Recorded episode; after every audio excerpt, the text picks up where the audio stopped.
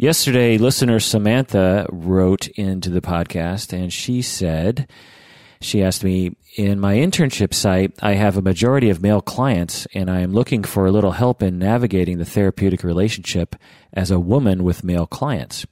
Yesterday, I, I said that I would talk about it today and at first I thought I was just going to respond to it, you know, quickly and briefly in a way that I will often do. But since right now I'm between terms, I have a little extra time, so I decided to delve into into the literature a little bit, and I went down a rabbit hole.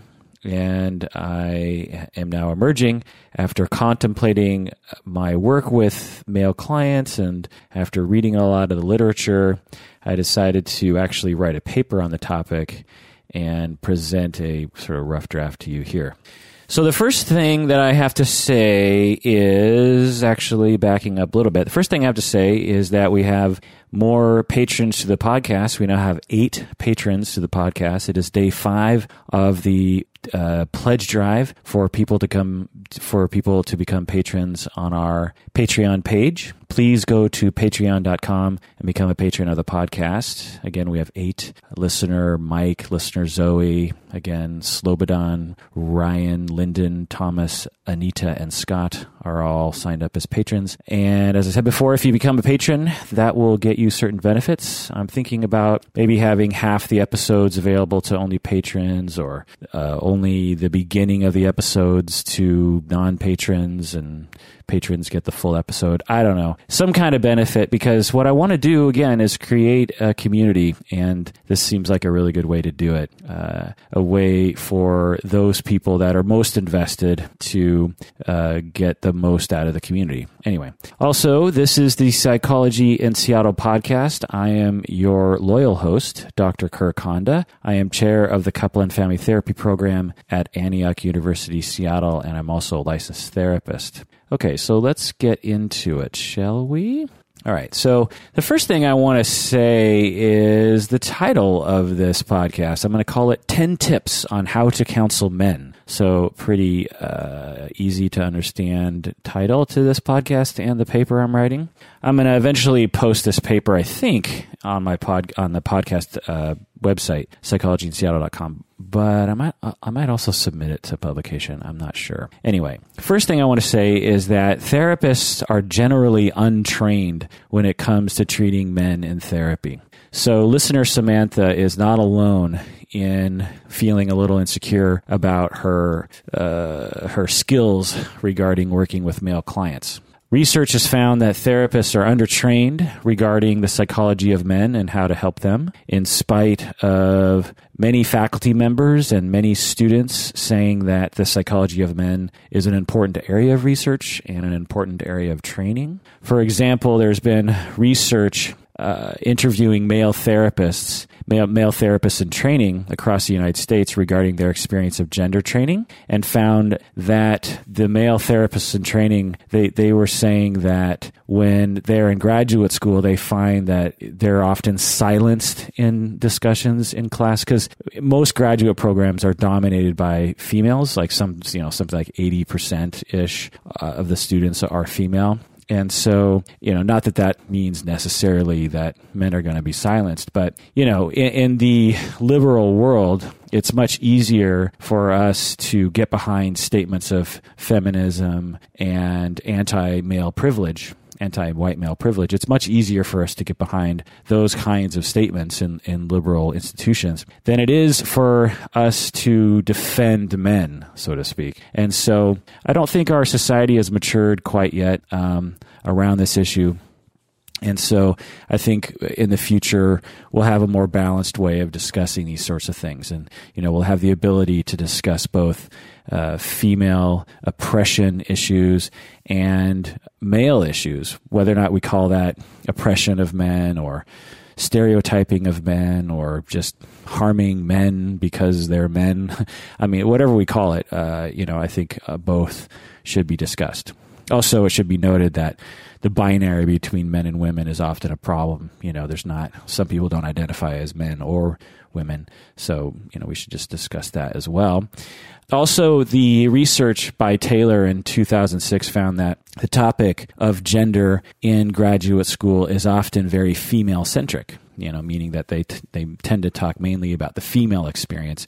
When the topic of gender is brought up, they you know these men were saying, well, when gender is brought up, basically we're just talking about female experience, which is great, but also why aren't we talking about men? Um, they also in the study found that the male therapists in training were saying that men are often pathologized, that male aspects or masculinity or qualities of quote unquote men are often seen as a pathology and destructive and never positive. And they also found that they weren't being trained on how to treat men, and uh, that was a problem. I would say this is consistent with my experience in graduate training. As a male student myself, I found it difficult to discuss my experience as a man. So, given my style of relating, given my style as a student, I just chose to avoid the topic altogether, which is very wimpy of me, but um, that's what I decided to do.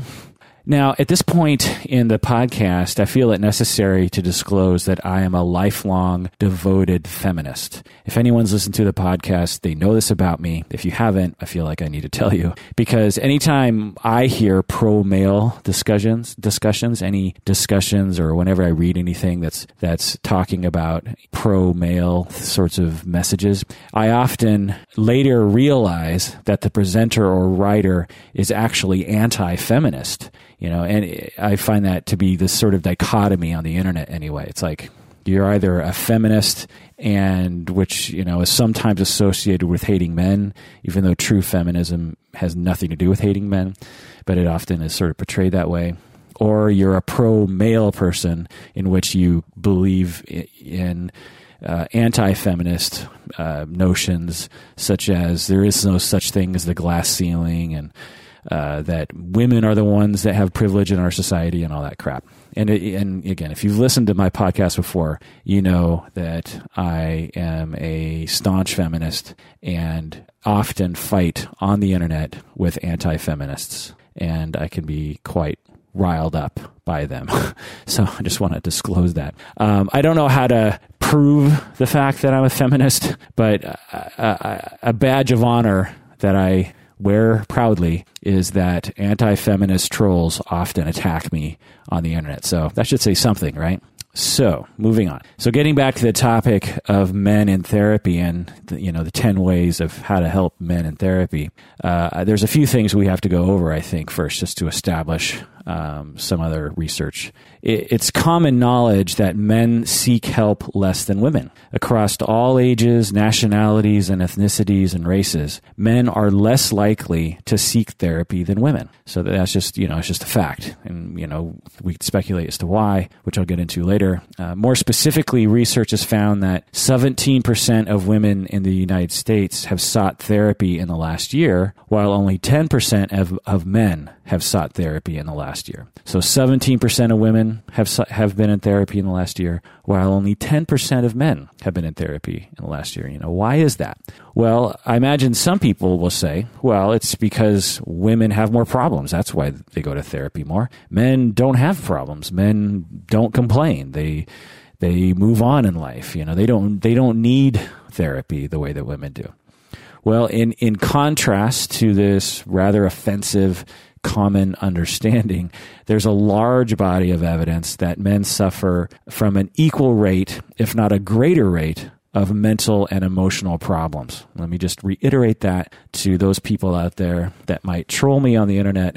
research has found, empirical research, in which they actually study actual human beings rather than just anecdotal information. When they actually study human beings, men suffer from an equal amount of emotional and mental problems, if not more. Now, I would speculate the, that they suffer potentially from more problems, probably because they're they're oppressed in the way that they're not allowed to seek help. They're told that seeking therapy is weak and men should never be weak, and therefore men will suffer a lot longer. You know, imagine if we told men that they shouldn't go to the dentist that going to the dentist was weak. Well, that's you know that's not really in our society, I don't think anyway. But uh, imagine if we did that. Well, you would imagine you would see more cavities and more problems with one's teeth in the male population as opposed to the female population, right? Well, the same goes for mental health. Humans have problems. Humans have emotional problems. And if you take one group and say it's unmanly to go to therapy and prevent them from going to therapy, then it's going to make their problems worse. So anyway, all right. So why do why do men avoid getting help? Well, as I was getting to, society you know tells them this, but um, there's also a number of other sociocultural values and beliefs that contribute to this. Um, and I could go on and on, and I could talk about you know the long history of our country and our society. But in general, and to put it simply, boys and men are socialized to be rigidly autonomous, competence oriented, tough, confident, self reliant, action oriented, self regulated, unexpressive, achievement oriented, status oriented, aggressive, independent, daring, and potentially violent. So these are the, the qualities. Again, I'm just going to say them again because a, a, lot of them really pertain to the issue at hand here. So, in general, uh, men are socialized to be rigidly autonomous, competence oriented. They're they're socialized to be tough, confident, self reliant, action oriented, self regulated, unexpressive, achievement oriented, status oriented, aggressive, independent, daring, and violent. Now, several of these fly in the face of actually going to therapy, right? Um, and, you know, just going into my own life, I can think of countless examples of how I was socialized to be this way. You know, I, I played a lot of sports growing up, and whenever we were injured, uh, the coaches and society, and I mean society meaning the parents and the kids around me, would would say, you know, be a man, walk it off, don't cry.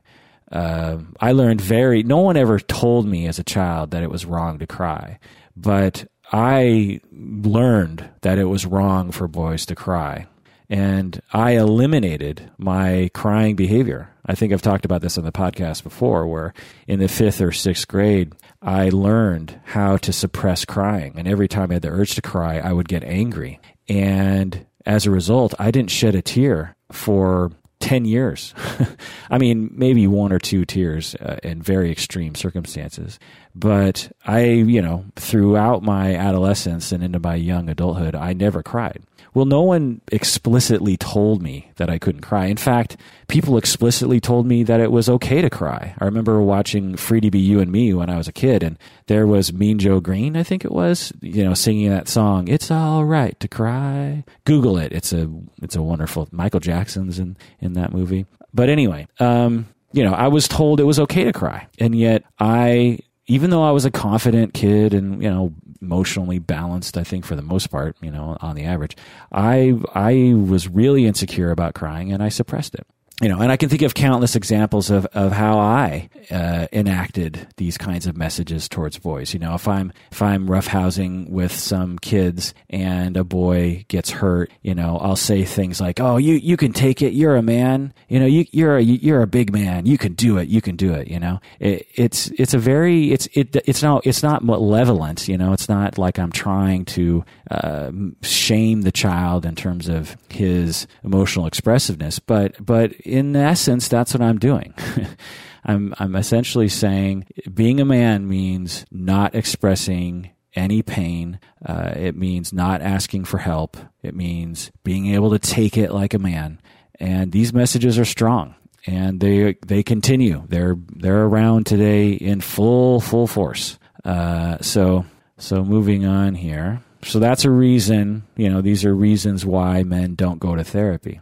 Um, to be more specific, research has found that men avoid counseling because it is associated with the, op- with the opposite of the masculine ideal. Things like weakness, dependency, being reliant on others, being emotionally vulnerable, in need of help, empathic toward the self, having empathy toward the self, being unsure, and being expressive with one's emotions. These are all things that are associated with femininity and therefore unmasculine. And so men will avoid, they'll avoid counseling because being dependent and reliant on others is associated with women and men have been taught to avoid femininity like the plague, uh, or else you'll be labeled a faggot and get you know beat up after school. And it's not just counseling that is affected by this cultural norm. Since men are reluctant to seek help when experiencing distress, they are more likely to experience isolation, which may result in greater mortality and a lower quality of life.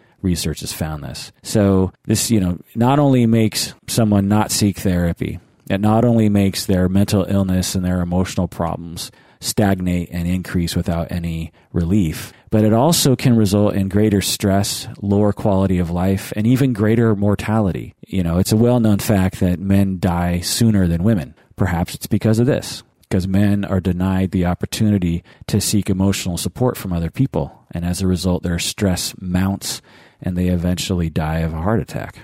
It's at this point in the podcast that I feel compelled to point out that research on gender often finds that men and women are often much more similar than assumed or reported in, in the literature. So, you know, as we talk about, you know, men and women, and we talk about research, you know, saying that men do this and women do that, understand that these, these are bell curves of distribution and that men and women are much more alike than they are different. And so we just need to keep that in mind, you know that be you know for instance it's it's not as if women are told that therapy is wonderful. You know, men and women are both told that going to therapy is a sign of weakness, and both men and women are told that being weak is bad and that being dependent on other people is bad.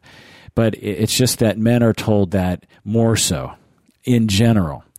You know, and this is also not to say that some men are told different messages that grow up in different cultural pockets and have different kinds of messaging in their families and in their neighborhoods. Maybe they're told that therapy is great, and so they grow up with a different attitude. So we're not talking about all men, and we're not talking about men and women being completely different from each other. For example, when I was 19, I sought therapy, even though I didn't really need it, and even though no one prompted me.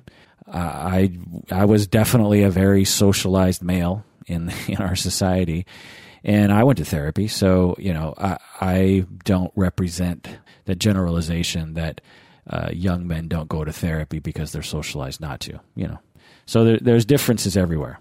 You know, so we need to treat each male client as a unique individual. That's my belief, anyway. A whole individual, uh, someone with a unique personality, and at the same time be aware of the sociocultural and historical context in which that person exists. So treat them like an individual, but also understand that that individual exists within a context. And so you have to understand both of those things. Also, it should be pointed out that men are not just men. They also have an ethnicity, an age, a sexual orientation, etc. So, you know, we can't just say men as a group. You know, we have to acknowledge that uh, there's a diversity of diversities among men. All right, so let's get to the tips on how to treat men. So, number one of the 10 tips on how to counsel men. The first thing is to address cultural countertransference. And let me explain. The, the first step for every psychotherapist is to begin the journey of self awareness. This fundamental tenet of training, supervision, and self supervision applies to the topic of treating male clients. We have all likely been traumatized in at least minor ways by our experiences involving gender. Us therapists have internalized many negative notions regarding gender. We have all been limited to the binary expectations of masculinity and femininity. We have all internalized the oppressive behaviors and messages in our culture and we will never be without the mostly fixed biases that direct our perceptions and attitudes. We're all biased. Therefore, we must continually strive for self awareness, awareness of our society, awareness of culture, awareness of history, awareness of politics, and be sensitive and empathic and compassionate for all persons. When I'm working with heterosexual couples, I occasionally and diligently ask myself, Am I falling victim to a gender bias? Am I preferring the male perspective? These are just some of the questions, just some of the complicated and difficult questions that I have to ask myself, that I have to contemplate. And these questions can only be contemplated with a firm foundation of previous contemplation and discourse with others regarding culture and gender. So we must understand our cultural countertransference. We must understand our biases when it comes to gender. For example, a supervisee once told me that she could not work with male clients. She found her countertransference to be overwhelming. We explored her reactivity and her past trauma, and we collaboratively concluded that she would refer all of her adult male clients to other therapists. However, we also enacted a plan to reduce her countertransferential reactions so she could have greater flexibility in her future career. With years of therapy, with years of trauma recovery and supervision and self contemplation, she was eventually able to comfortably treat adult male clients. And today she continues to struggle occasionally with her reactivity, but we found it to be tolerable and manageable. Okay, so number one is cultural countertransference. Be aware of it, contemplate it, strive to understand yourself regarding gender. The second second tip on how to treat male clients effectively is to have compassion and patience. To me, the underlying foundation of all things is compassion. The underlying thing, the underlying thing in all things psychotherapy is compassion. With male clients, and frankly with all clients, we must find and express our compassion as therapists. If we cannot access compassion and empathy, therapy is likely to stagnate and feel icky for both therapist and client. If you are having difficulty accessing your compassion for a male client, remember that men have been socialized to deny their feelings, to not know their feelings, to be afraid of vulnerability, to appear strong, and possibly to be aggressive. So try to remember that if you're struggling with a client that's exhibiting traditional masculinity and it feels like resistance to you, just remember that they've been socialized to be that way, and that might help you to have compassion for it. So don't push too hard against that initially because they've been socialized to be that way. Now, it doesn't excuse it, so to speak, but it does put it in a cultural context. Another thing that you might want to do in a compassionate way is to commend boys and men for coming to therapy. You know, they men and boys when they come to therapy in general have to overcome more stigma in order to come to your office. And so one way to exhibit your compassion and patience is to commend them for even coming. Uh, again, you should commend anyone for coming, but maybe particularly boys and men. Also, it might help to emphasize your compassion and empathy with men in a particularly big way, if that makes any sense. You you might want to really pour on the compassion for for clients, for male clients initially, to help them feel the benefits of healthy dependency on you. However, we need to be careful not to demean men, since some men might feel as though we pity them or we look down on them with our compassion. And so this is, you know, part of the art of therapy. We need to balance these things out. Okay, so number one was cultural, be aware of your cultural countertransference regarding gender. Number two is to have a lot of compassion and patience for male clients. Number three is to normalize and maybe to point out the socialization that the client has incurred. So uh, often normalizing has a high therapeutic value, regardless of, of what we're talking about. And along these lines, it might help to explain or allude to the ways we have all been socialized. Uh, when you're treating men, it might help to explain the ways in which they've been socialized to be traditionally male, traditionally masculine. For example, if a man is having difficulty express, expressing his vulnerability to his spouse, and instead he is being critical and hurtful, I've seen this countless times in my office, by the way, then it might be helpful to normalize by saying, It seems easier for you to express anger. I'm guessing that's because us men have been socialized to deny or hide our vulnerability. But men are human too, and we all get hurt sometimes. So, you know, through that example, it's not a great example, but through that example uh, with this fictional client, I'm, I'm saying that it's normal for you to feel angry. It's normal for you to convert your vulnerability into anger. That's totally normal. I, I get it. And I've been there and I've done that myself. But, you know, it's also normal for us to have vulnerability and for us to want to hide it, you know. And what you'll find in my experience is that since people generally want to be heard and generally want to express their emotions, when you open the door in that compassionate way while valuing where they're coming from, people will naturally gravitate towards expressing their vulnerability to you. Even men. okay, so number four, assume that men are human. This sounds stupid, but just uh, bear with me for a second.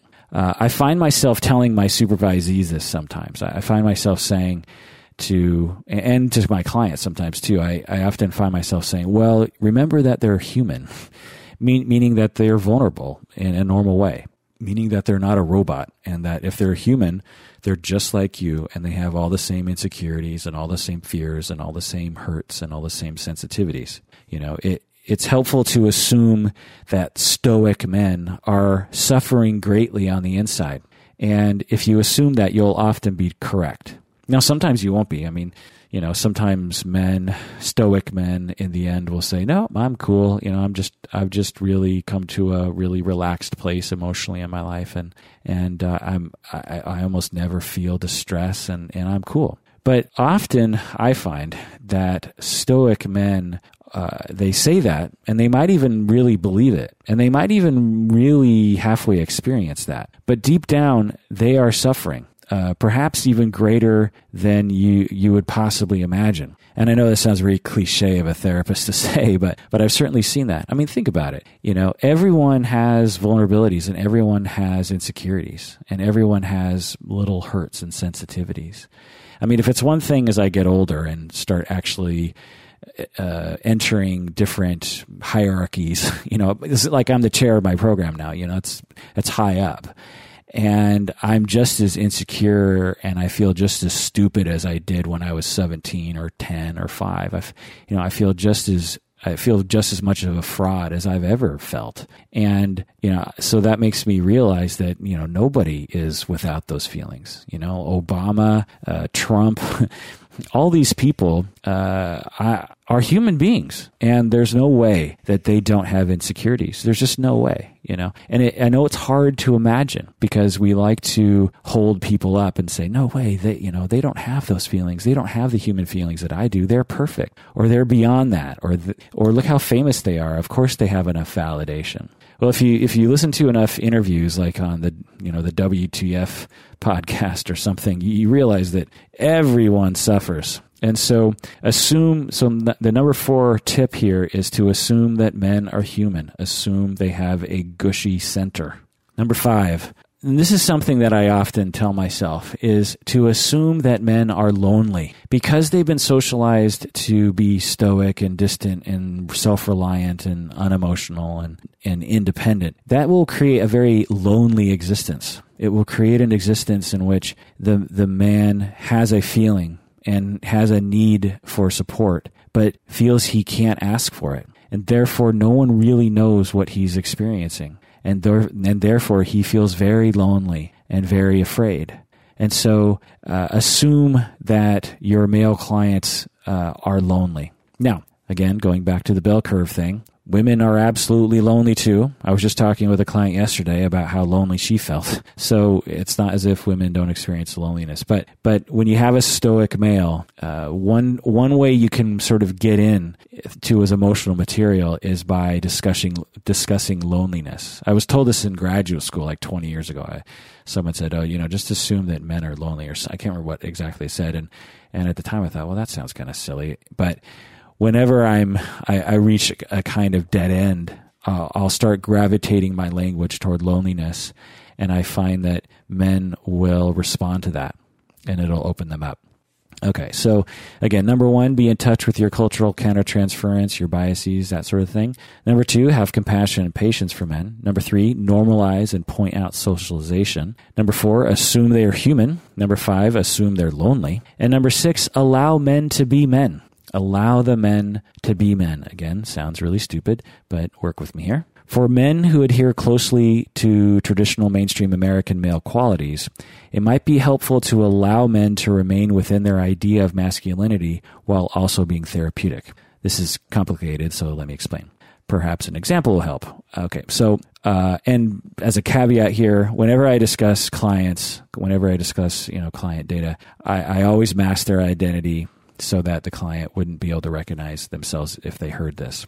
Or I leave out so much that there's really no way you could identify the person. Okay, so having said that, once I found myself extremely frustrated with a male client. He was a contractor and he was quite traditionally masculine. I was trying in vain to convince him to be less critical of his teenage son, but he was unconvinced. And I, through frustration, I gave in to my countertransference and became outwardly and overtly aggressive with him. We argued loudly for a very long time. And at the end of the session, I figured he would terminate therapy, but instead he scheduled another appointment. And after this aggressive, overt session, he opened up, which seemed weird to me. He became much more vulnerable. And in every session, he would cry and he would say jokingly, "You always do this to me."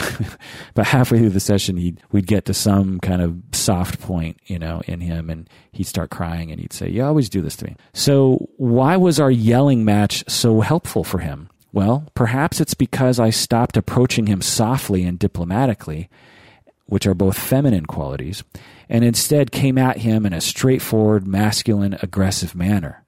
I approached him on his terms as a traditional male, and maybe that's what he needed. Now, I'm not recommending that all therapists should yell at their resistant male clients. Rather, I'm suggesting that if you are having difficulty connecting with a male client, you might consider approaching him with masculine energy and mannerisms. Maybe he wants to joke around more. Maybe he wants direct communication. Maybe he wants to be more aggressive. Maybe he wants more aggressive, you know, energy in the room. These are questions worth contemplating when struggling with resistant male clients. Along these lines, be aware of your office decor and the way that you dress. As with all clients, we should always be aware of the way clients feel in our offices. Traditional men might be put off by particularly feminine office decor. This is, this is not to say that therapists should not be allowed to decorate their offices in whatever way they want, but it's worth considering. All right, number seven. Tip number seven assume you can help. Getting back to the original question from the podcast listener, uh, Samantha, that that uh, initiated the writing of this paper and of this podcast. I suspect she believes that, that she's at a disadvantage with men because she is a woman. I have found this to be a common issue among novice female therapists. And the reverse is true for male therapists with female clients. You know, male male therapists will come to me and say, "How can I treat a female? I don't I don't know what it's like to be female." But take it from me, there's no compelling reason to believe that female therapists cannot help male clients just as well as male therapists can. After all, according to the research that I was discussing earlier, men and women are much more alike than different. So gender difference will not likely interfere with compassion and understanding. So assume you can help. It might just take a little bit more time to understand men if you're a woman. Which brings me to tip number eight prove your worth. So, if you're working with a traditionally masculine client, it might help to prove your worth early by highlighting your qualifications or showcasing your expertise. Traditional males might be wary of a female therapist who, quote unquote, just listens. So, uh, so try to provide some concrete guidance early. And again, try to establish your authority and, and that you know what you're doing. But again, I hesitate to generalize since uh, not all men are like this. But, uh, but I found this to be helpful with some men. They, they uh, with some men, not all men, and certainly some women, they are looking for some concrete uh, skill building, or you know some some very uh, clear guidance as to what therapy is. Some people, uh, particularly traditional masculine males, they don't want to come in and just have it be a free for all, free associative exploration. Uh, they, they want results. And so you might have to emphasize that. And for you novice therapists out there, you might really struggle with that because you haven't developed that repertoire and that way of speaking that way. But as you gain experience, you'll be able to do it more. And what I tell my supervisees is um, have experienced therapists role play it for you. Get get a feel for that language. You know, have them say, "Can you role play how you would justify your expertise to a client if they questioned you?" You know, you know, say a say a client said, "You look young. You know, I, how are you supposed to help me? You know, I'm a man. You're a woman. I don't understand. I don't understand how this is going to work." Have the experienced therapist go through their thing and and and absorb that language. And, and then step two is practice it in the mirror because practice makes perfect. And especially in the first session, you're kind of on stage and you can't just be bumbling and stumbling through your various different sentences. You need to be able to have them come out of you in a fairly competent way. Otherwise, your clients might think you're an idiot.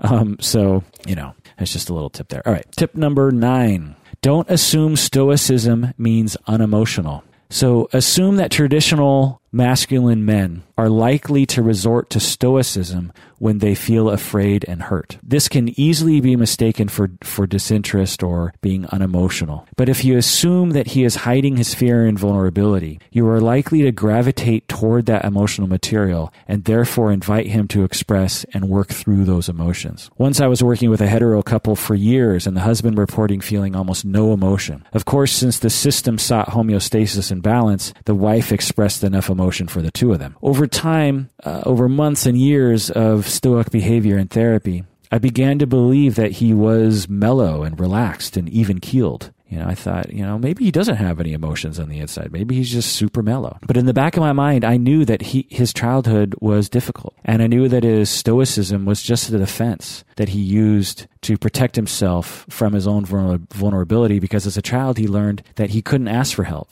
That he, that his, if he asked for help, he wouldn't get it. So he learned to suppress that. So after contemplating my countertransference, I once again attempted to focus on his vulnerability, and I felt the three of us, you know, him and his wife and me, gravitating towards his loneliness and pain as I focused on it. It took several weeks, but he eventually overcame barriers and accessed his vulnerability. He was able to express his dependency and uncertainty, which allowed his wife to understand him better and have more compassion for him, and for him to have greater flexibility in his emotional expressiveness, and therefore greater well being for him.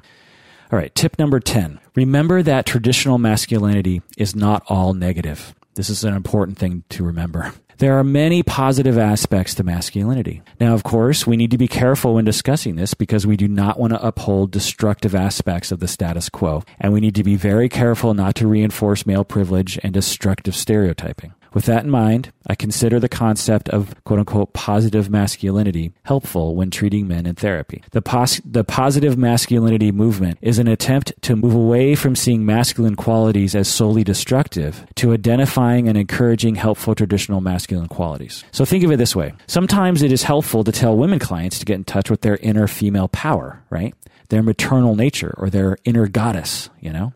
Well, it's similar for men. You can help men by inspiring them to get in touch with and manifest positive aspects of their masculinity, such as courage or strength or chivalry. Now, again, this is not to say that women do not have integrity or honor or chivalry, you know, and certainly chivalry is associated with all sorts of evil things. Um, as a feminist, I can absolutely attest to that. But the, the whole the whole point here is that when we're working with people, we don't have time to break down society and to change society and our culture. We're not we're not going to do that. we're not going to change our society in our lifetime. It'll it'll change slowly over time, and we should absolutely you know do our part. But masculinity and femininity are here to stay, and we have to work with it. And when you're in session with a client, you're not going to be able to get rid of their sociocultural understanding and their internalized gender roles and you know internalized masculinity. You're not going to be able to erase that from them. So you might as well use it to your advantage, right? Move with the resistance, as they say. I often use the analogy of judo. You know, if you're familiar with judo, eh, the basic tenet, from what I understand, is you know someone comes at you, and instead of resisting and meeting them with force, you move with their force. So they come at you, and then you move to the side, and you you push them, and they can in the direction they're already heading sort of towards you and they move past you and fall down. it's quite humiliating to the perpetrator. Uh, and if you've seen Karate Kid, uh, the first one, you'll you'll know how uh, humiliating it is to Cobra Kai. Um, but anyway, uh, when you have masculinity uh, presenting problems in your therapy office, perhaps using masculinity to your advantage might help. And there are many, many positive aspects to masculinity, and we've really lost sight of that. I mean, when I hear the word masculinity, that word in the circles that I run in, it is always associated with something negative. It's always associated with aggressiveness and being a douchebag and uh, being controlling and privileged and dominant you know and and it's true those are masculine qualities and men have been socialized to be that way and men in general are that way but there's also a lot of wonderful things associated with masculinity and, and with playing our gender You know, things like like I said, courage, being courageous, being being generous. Um, you know, it's it's uh, men have been socialized to provide for their families. Well, that's a, a form of generosity, right? Well, encourage that generosity. Uh, now, don't have it be a rigid generosity, like encouraging men to force their women to not have work so that they will be allowed to give to their, you know, wives.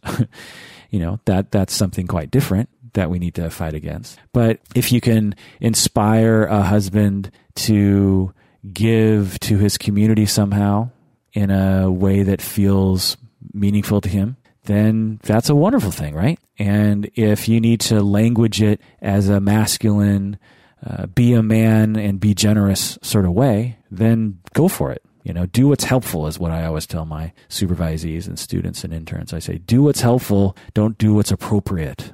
because what's often culturally appropriate is not helpful. So sometimes they are the same. Anyway, so those are the 10 tips. Let's review them.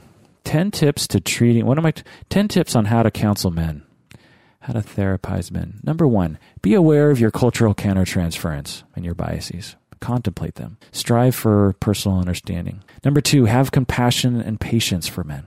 Slow down. Understand it takes time for men to adjust to therapy.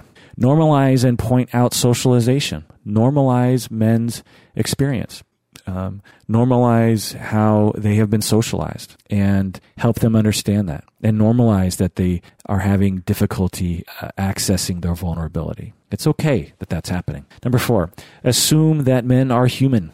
Assume that they have deep insecurity and deep sadness and deep grief and deep vulnerability and deep needs. Assume that they have that. Assume they have it in spades because they do. And when you assume that, you'll gravitate toward that emotional material. Assume they're lonely, because again, when you socialize men to be independent, that basically breeds loneliness. Number six, allow men to be men. Speak their language. Let them be themselves. Don't try to change them into something else because that doesn't value who they are. Assume you can help. Number seven, assume that you can help. Just because you're a young female does not mean you can't help a 55 year old man. It does not mean you can't help that person. You absolutely can. There's no reason to believe you can't. But it does mean that you might have to understand men, to, men a little better. And it might mean that you have to uh, really struggle with your countertransference before you can truly uh, see the client before you, and before you can have deep compassion for that person. Number eight, attempt to prove your worth early, male clients. Because if they're particularly traditionally masculine, they might disrespect you or lose respect for you if you don't establish that you know what you're doing. Number nine, don't assume stoicism means that the person is innately unemotional. Don't assume don't don't assume just because they're acting masculine that that means they have no emotions on the inside. That's kind of a repeat of what I was talking about before, but anyway bears repeating. Number 10, remember that traditional masculinity is not negative. There are a lot of wonderful aspects of masculinity in the same way that there's a lot of wonderful wonderful aspects of femininity. Why would why would why would the word feminine in our therapy world be associated with all things good and the word masculine be associated with all things bad? Well, it's because in the beginning, it was the opposite, or at least 50 years ago. And we decided that we had to counteract that by saying, well, look, look at all the wonderful things about femininity. There's all these wonderful things. And look over here. There's a lot of bad things about masculinity. We really need to acknowledge that there are bad things about masculinity. Well, because we're such simple, stupid people, we tend to not see the gray zone. And we can only see black and white.